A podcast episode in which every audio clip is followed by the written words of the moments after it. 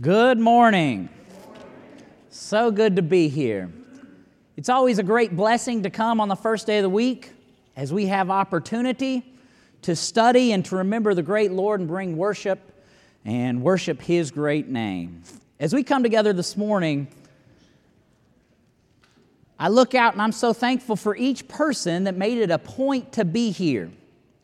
It has something to do with your desire to be plugged in, to be committed. And so you made a decision somewhere before this morning, somewhere before right now, that you were going to be here and you were going to come and you were going to remember the Lord and the great sacrifice that took place. Now, I'll tell you something else. When it comes to the life of preaching, the hardest part is always figuring out what you're going to speak on. And so throughout this past week, I asked Mike, I think on Monday, I said, Man, I said, uh, I don't know how you come up with lessons every week. I said, What do you think I should speak on? And without missing a beat, he said, Would speak on being plugged in. And I said, Okay. So we're here this morning, and we're going to talk about being plugged in. But I also want you to know, come back tonight because I talked to Bree, and Bree said, Speak on life. And so tonight we're going to talk about life, but this morning, for the short time that we have, I want to talk about being plugged in. Now, as it goes, I've got a baby girl that says she would help me, and so we borrowed a lamp from Miss Charlie Kate. And uh, when it comes to being plugged in, you understand the point or the purpose behind it because you plug it in, it's super simple. This is very elementary. You plug it in, if you plug it in right, and the light comes on. And if it's unplugged, there is no light. You plug it in, it works. You take it out, there is no work. So you plug it in, and we see that we've got a working light. So thank you, Charlie, for your lamp. All right. This morning, I want to talk to you about being plugged in. Now, plugged in is something that says, now, wait, when you talk about plugged in, I don't necessarily know if I understand. I don't know what it means to be plugged in for, for a period of time. And so I'll break it down to something that's a lot easier, something that you can understand. All right, it's called SEC football. All right, it's called band practice. It's called football at high school. It's called any sport, baseball, basketball, anything that you choose to be involved in. Now we're talking about plugged in. Now, now you know where we're going. Okay, we understand what it means to be plugged in. On Friday night, I had the opportunity to go to uh, the Southaven and Hernando uh, football game.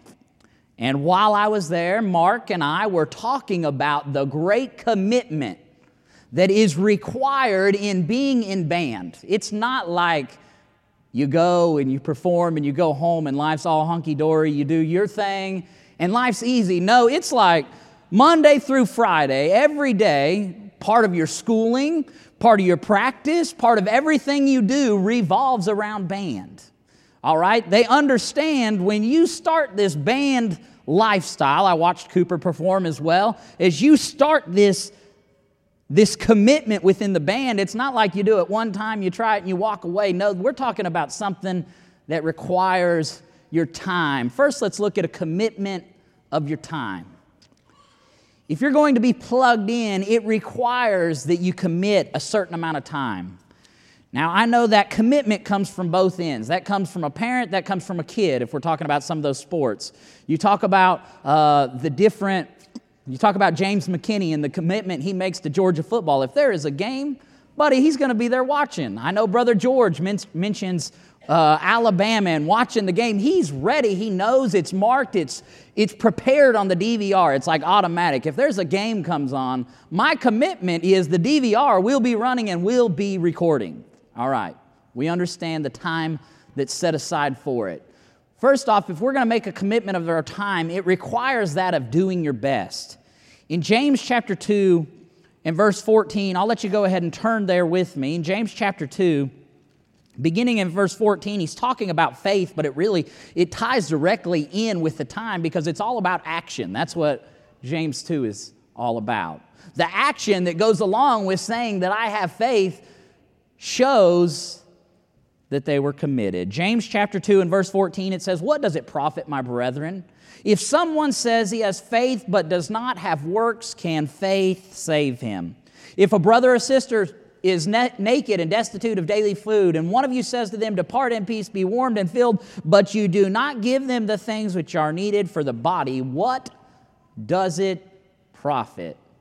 All right, you break that down into band, it means you pick up the instrument and you never practice it, and you expect when you get up for competition that when you blow those, blow those notes, that all of a sudden the right note's going to come out. You assume that when you get out there to play the drums that you're automatically going to have the right beat the first time when you start without ever practicing.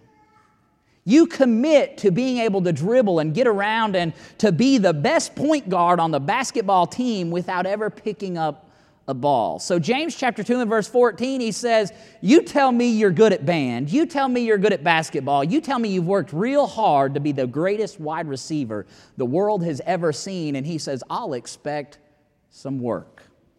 I'll expect some time was put in. And so, our faith requires action, and so does anything else we commit to in life. If we're going to be plugged into something, it requires that we give our time. You know, we've got to take advantage of the moment as a Christian because if we're plugged in as far as being a Christian, we've got to use the right here and the right now. In Ephesians chapter 5 and verse 16, it says, redeeming the time, which means taking full advantage of. Redeeming the time for the days are evil. Take advantage of every moment, every opportunity that we have because the understanding that life is short is it is but a vapor. It's here for a little while and then phew, it vanishes away. We see that there is a certain commitment that is required of us. In being a christian time is something that that we've got to be prepared to give up. You know each lord's day we make a commitment to come to to remember the lord to study, to worship, to, to grow through it. We understand that, that there's just a certain amount of time that we've got to give up. But not only does the time stop there, in every, in every aspect of our life, our time is still going to revolve around God, whether we're doing something else or whatever activity we might be in. We still want to demonstrate Christian values, we want to demonstrate righteousness, we want to live for Christ and be Christ centered at all times. You know, in Deuteronomy chapter 6 and verse 7, it was as, as he was talking about the law and they've got the law that they have to live by. In Deuteronomy chapter 6 and verse 7, uh, to the parents, he says, You shall teach them diligently to your children. The parents teach your children the laws, the statutes. He says, You shall teach them diligently to your children. You shall talk of them when you, walk, when you sit in your house, when you walk by the way, and when you lie down, and when you rise up. Do you know how much of the day that leaves out? None. There's none left. When you wake up, when you, when you lie down, whenever it takes place, if you're asleep, you don't necessarily have to sleep talk through the night about it. But out, uh, outside of that, your life is centered around that of God and Christ. If you need somebody to sleep talk, you'd have to call on, well, Noah's not here, so I won't say it. All right, I'll tell him I said it though. Uh, but within the, within the life, in Deuteronomy chapter 6 and verse 7, the law of God is centered around every aspect of life. Every opportunity, everything that happens in life, we want to make sure we take advantage of it. That's our commitment to God. That's our commitment of our time to being plugged in to the Lord. Within the, the verse that Zach read at the be- beginning of services, and Hebrews chapter 3 and verse 13, it says, Exhort one another daily. Exhort one another daily while it is called the day, lest any of you be hardened through the deceitfulness of sin. Within our time, our time is for helping one another, encouraging one another. In, in being a Christian, we've got one common goal. And within that, we want to help each of us. We want to help each, each one, each person to be able to go home, to be able to go to heaven. Man, time goes quick. All right. First, you got to commit your time. We're going to have to speed up a lot. Not only do you have to commit your time, but any person that's got a child in band or a child in football, basketball, track, baseball, whatever it might be. If you like to watch SEC football, notice they want you to commit your money. All right, they want you to buy that band equipment. They want you to buy the cleaning equipment that goes with it. They want you to go ahead and cart your kids here, spending money on gas. They want, to, they want everything you do to involve helping.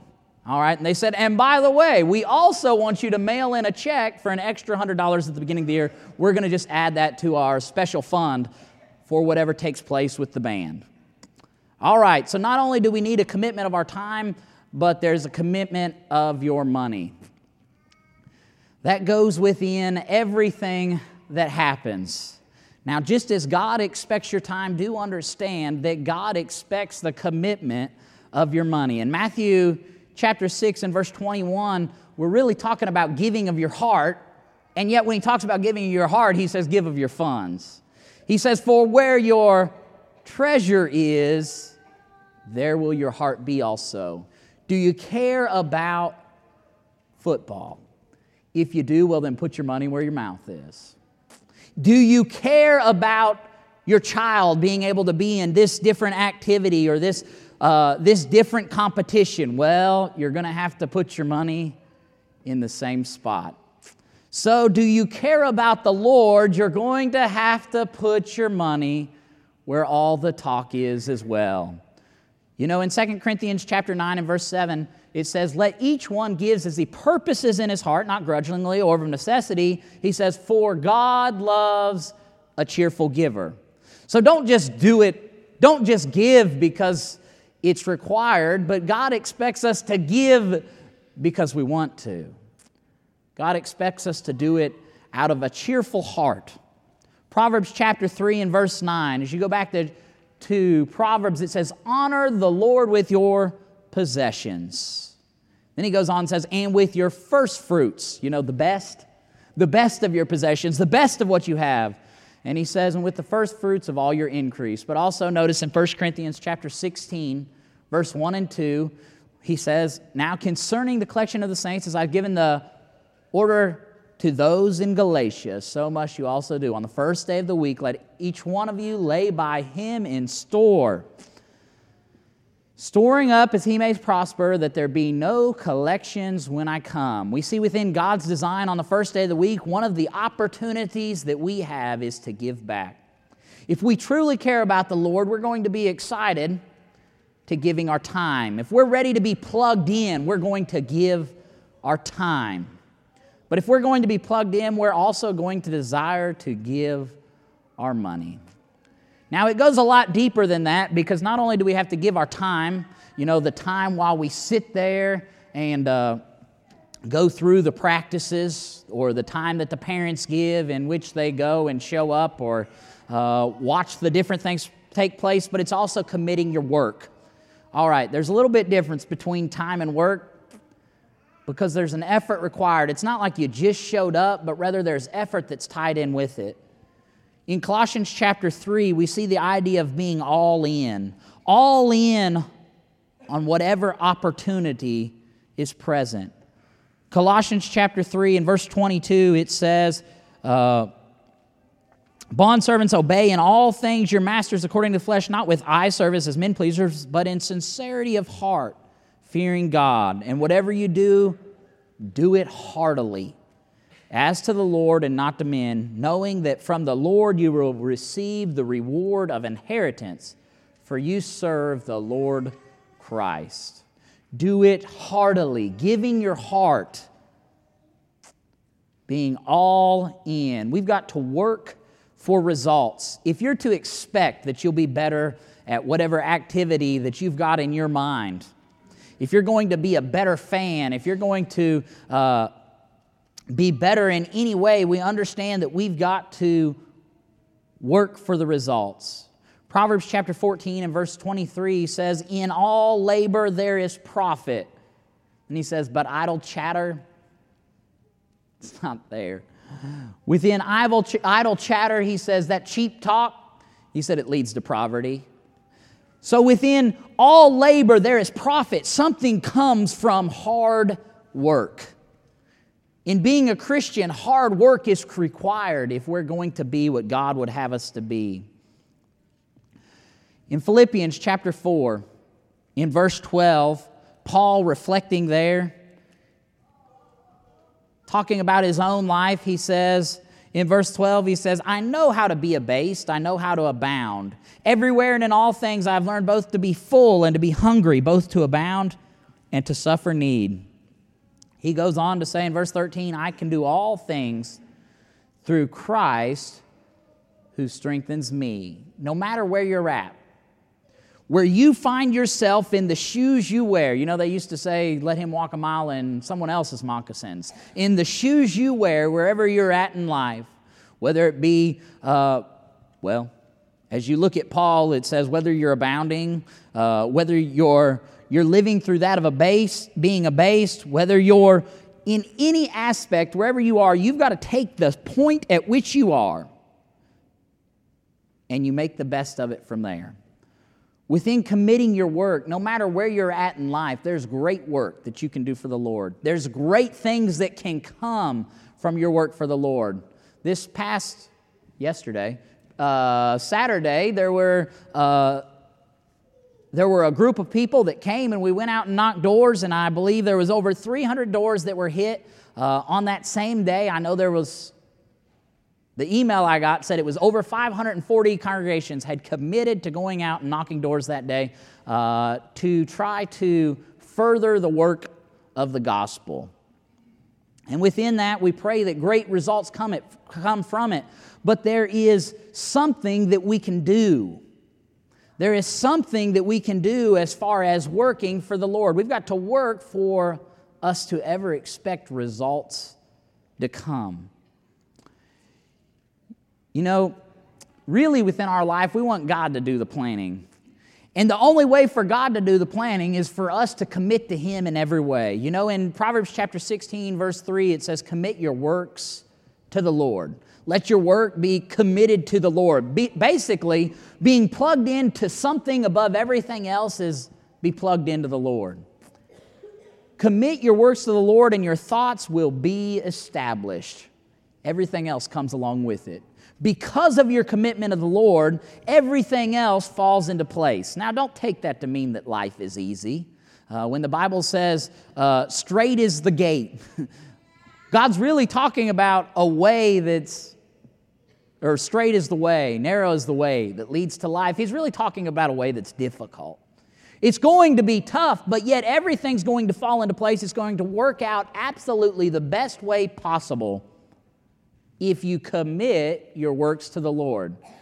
And you say, wait, my life's falling apart and I've been committed for a long time. Well, just understand that God had a lot better vision than necessarily we do.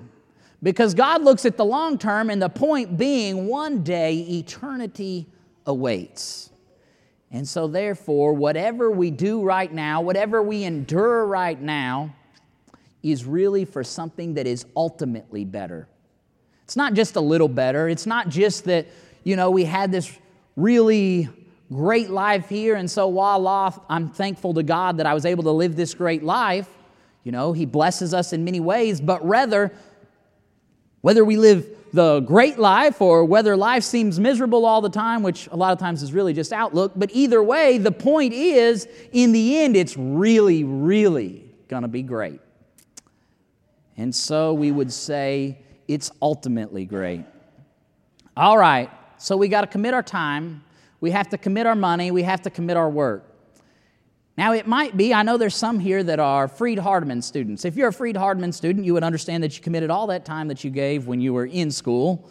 And then after school, it just so happens that they call and they say, hey, by the way, we're ready for you to give some more money. We want to make sure that more people get to come to school. And you're like, man. And honestly, no matter which school you went to, there's a good chance that they call you and say, why don't you help your school? Help the old alma mater out. Make sure you send in your funds. We got your time, now we want your funds. We want your work. How about you call people and encourage them to do the same?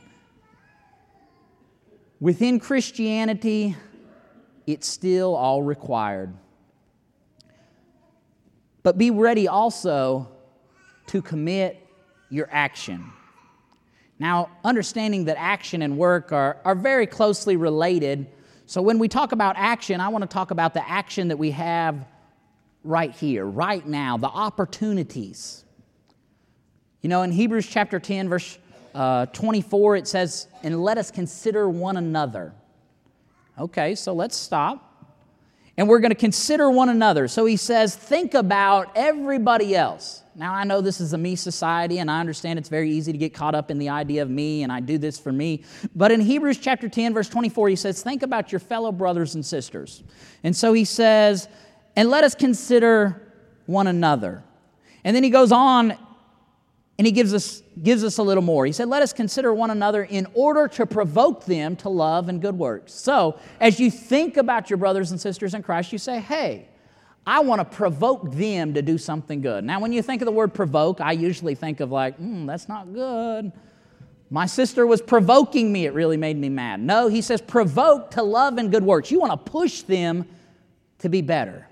You want to push them to be better. And we say, okay, wait, how do we do it? So he says in verse 25, he says, not forsaking the assembling of ourselves together, as the manner of some is, but exhorting one another. He says, you come and you encourage one another. Why? For love and good works. You're provoking them for love and good works. And how are you doing it? You're doing it because you are together. Not forsaking the assembling of ourselves together as the manner of some is, but exhorting one another daily. Notice, and so much the more as you see the day approaching. What's he talking about? He's talking about eternity coming. He's talking about Christ returning, and he says that day is coming. And as the Lord comes back, we want to be ready. But not only do we want to be ready, but according to verse 24, we care about our brothers and sisters in Christ. So therefore, I'm going to be here to encourage them. You know, it's not really about us, but rather it's about all. It's the good of the whole, it's about the good of the church. And so, therefore, part of our action is in plugging in, we're going to commit to being a part. You know, in Acts chapter 2 and verse 42, we always want to look back at the, the early church. If you want to know how to do it right, look at what the early church did, and we're just going to emulate what we did because we know it's right. So in Acts chapter 2 and verse 42, it says they continued steadfastly in the apostles' doctrine. Well, we better do that. They continued, continued steadfastly in uh, fellowship. We want to do that. They continued steadfastly in breaking of bread. We want to do that. And they continued steadfastly in prayers. And we want to do that. In being a Christian, we want our commitment to be all in on the Lord. Now, my question is are you plugged in? You remember our light? We said the big thank you to Charlie because Charlie brought us the light. And within that light, that light comes on. You know, and Christ talked to Christians in, Acts, in Matthew chapter 5 and verse 16. He says, You are the light of the world. But if you're not plugged in, what do you see? Well, not much if the lights were out. If we didn't have the lights on in the auditorium right now and the light of the world was not plugged in, there's nothing that shines. I ask you, are you plugged in to the Lord? You know, let me show you something. You said I wanted to be plugged in, and so I started to. Well, the plug's touching, they're rubbing together. What do you see? We're not fully committed. He said, Well, plug in just a hair further. you see, it's, it's plugged in, but there's still no light unless we're 100% committed, unless we're fully plugged in, the light doesn't shine. Within Christ's teaching in Matthew chapter 5 and saying, You're the light of the world, the city that's set on a hill, he said, he said that light, that, that light shines. He said, Let your light so shine before men that they may see your good works and glorify your Father who is in heaven. But I encourage you that if you're not plugged in, I would have to guess that your light is a lot more dim. I encourage you to make it a point to plug in, You say, well, there's nothing for me to commit to, there's nothing for me to plug into. And so I went back and I thought over the last month, I said, in the last two months, what are the different things that we've talked about? Well, you know, we have the opportunity each Lord's Day to come to worship service. We've got a Sunday morning service, we've got a Sunday evening service, and you are invited. We want you to be there. We want you to be plugged into it. But you know, it doesn't stop there because we got a Bible class on Sunday morning that was right before this. We've got a Bible class on Wednesday night, not to mention a separate Bible class on Tuesdays. Now, I know there are some that can't come on times when it's dark because they're unable to drive if it's so bad, if it's so dark. So we've got the Tuesday morning class, and there's some that come to that exclusively understanding that they can't come during the night. Now, I hope that if you can't drive during the night, I hope that also means that you can't drive to all the other fun things that are going on on such days during the night. I hope it's a commitment all the time. And I believe usually it is. But don't think it stops there, because that was the simplest of the smallest things. If we were to look at the very beginning, we said a commitment of your time. That's just, that's the smallest part of your time. If you commit to those uh, four or five hours a week, I would say Great job. I appreciate you for doing that. But don't think it stops there. You know, we've got different devotionals that go on a regular basis. We've got people that host them, we've got people that speak at them, we've got people that pray, we've got people that sing. All those different things take place. You know, recently, uh, Ben Rickman and the college class have started a gathering on Wednesday nights where they get together before Wednesday night services, and you could be a part. I know you didn't know about it, and that's why I'm telling you. If you want to be a person that helps get food together, or if you want to be a person that shows up and encourages the children, talk to Ben Rickman. He'd be glad to get you plugged in. But it doesn't stop there. We've got a focus team meeting that, that gets together once a month. We've got a P3, a prison ministry, uh, that they, they send cards every, uh, every so often to encourage those. You know, just last week we had a marriage retreat that we went on. There was an Olive Grove Terrace singing, takes place once a month uh, at the, the nursing home. There was a door knocking that took place yesterday. There was a food pantry that we have that we're always working on, and they're announcing different times and ways in which you can be involved. Well, don't think it stops with the food pantry because we had the children's homes, the food drive that you were able to be a part of, which I want you all to know that we got way more stuff than we had asked for. I believe Debbie told me it was over 600 items last I'd checked, and we were shooting for 500, so I'd say, great job. Uh, there is also the Fall Festival coming up. We want you involved. There's Wednesday meals that happen once a month. You're able to come and be involved. I know involved. There's a camping trip that uh, that Nancy Hickson has has scheduled. I believe that's next weekend. You're invited. Now, all these things you said, half of those are fun things. You're exactly right. And I would like to, to focus out and say that actually more of those are fun things than we probably give credit for. Uh, when you think of worship, it's a fun thing. We got lucky that Christ was willing to, to die for us. We were very blessed that Christ made a plan so that we could come and worship Him because He died for us. You look at all those different things, and we see the opportunity to encourage brothers and sisters in Christ. I ask you today is your light plugged in? If you're not, I encourage you, plug in. Make your life plugged into the Lord and plugged into the church. If you haven't given your life to Christ, I ask you to make a change today because Christ ultimately had the greatest plan how that you could be saved. Asking that, that we put our faith in Him, understanding that that requires Him being the Messiah, accepting that Christ was the chosen one, the Son of God, the one that came in the flesh and died for us. Asking us to repent of our sins, turn from what the world has, what the world has to offer, and saying, you know, I want to live for Christ. Not only do we make that commitment and turn from sin, but then we're willing to confess Him before men. We want to tell everybody, I believe Jesus is the Son of God. We don't want to quit there. We want to be willing to go down into the water, to come back up, uh, to be immersed for the remission of sins, according to Acts chapter 2 and verse 38. And we still don't want to quit there because if you quit there, you better hope you die really quick.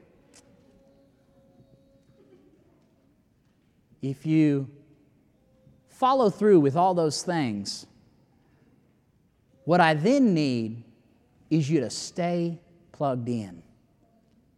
Stay plugged into the Lord. I want you to give Him your time. I want, him to, I want you to give Him your money. I want you to give Him your action. I want you to work for the Lord. That's what we're talking about. And then the promise is a home in heaven. If you haven't given your life to Christ, plug in right now. Come as we stand and sing.